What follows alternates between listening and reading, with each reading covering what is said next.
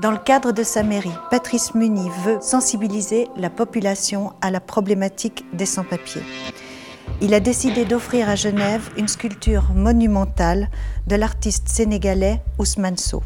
Cette sculpture, qui sera placée dans l'espace public, deviendra le symbole de tous les clandestins qui représentent à Genève une population de 6 à 10 000 personnes.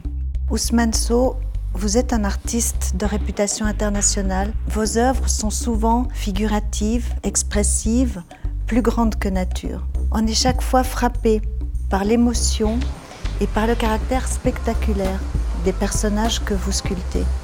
Que représente pour vous ou que signifie dans votre pratique artistique la commande d'une œuvre en hommage aux sans-papiers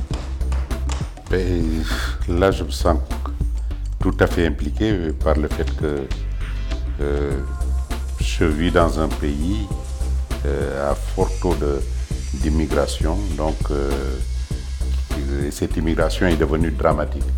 C'est pour cela que lorsqu'on m'a demandé de faire une sculpture pour Genève qui rendait hommage, ou tout au moins qui faisait que l'immigration si ce n'est pas accepté, soit toléré. Euh, j'ai saisi l'occasion.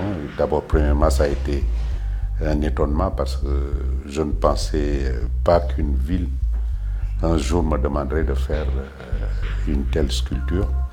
Et donc, je me suis mis vraiment euh, tout de suite et je peux dire que c'est la première sculpture que j'ai faite en moins d'un mois. Tellement j'étais emballé, j'étais concerné et ça me parlait.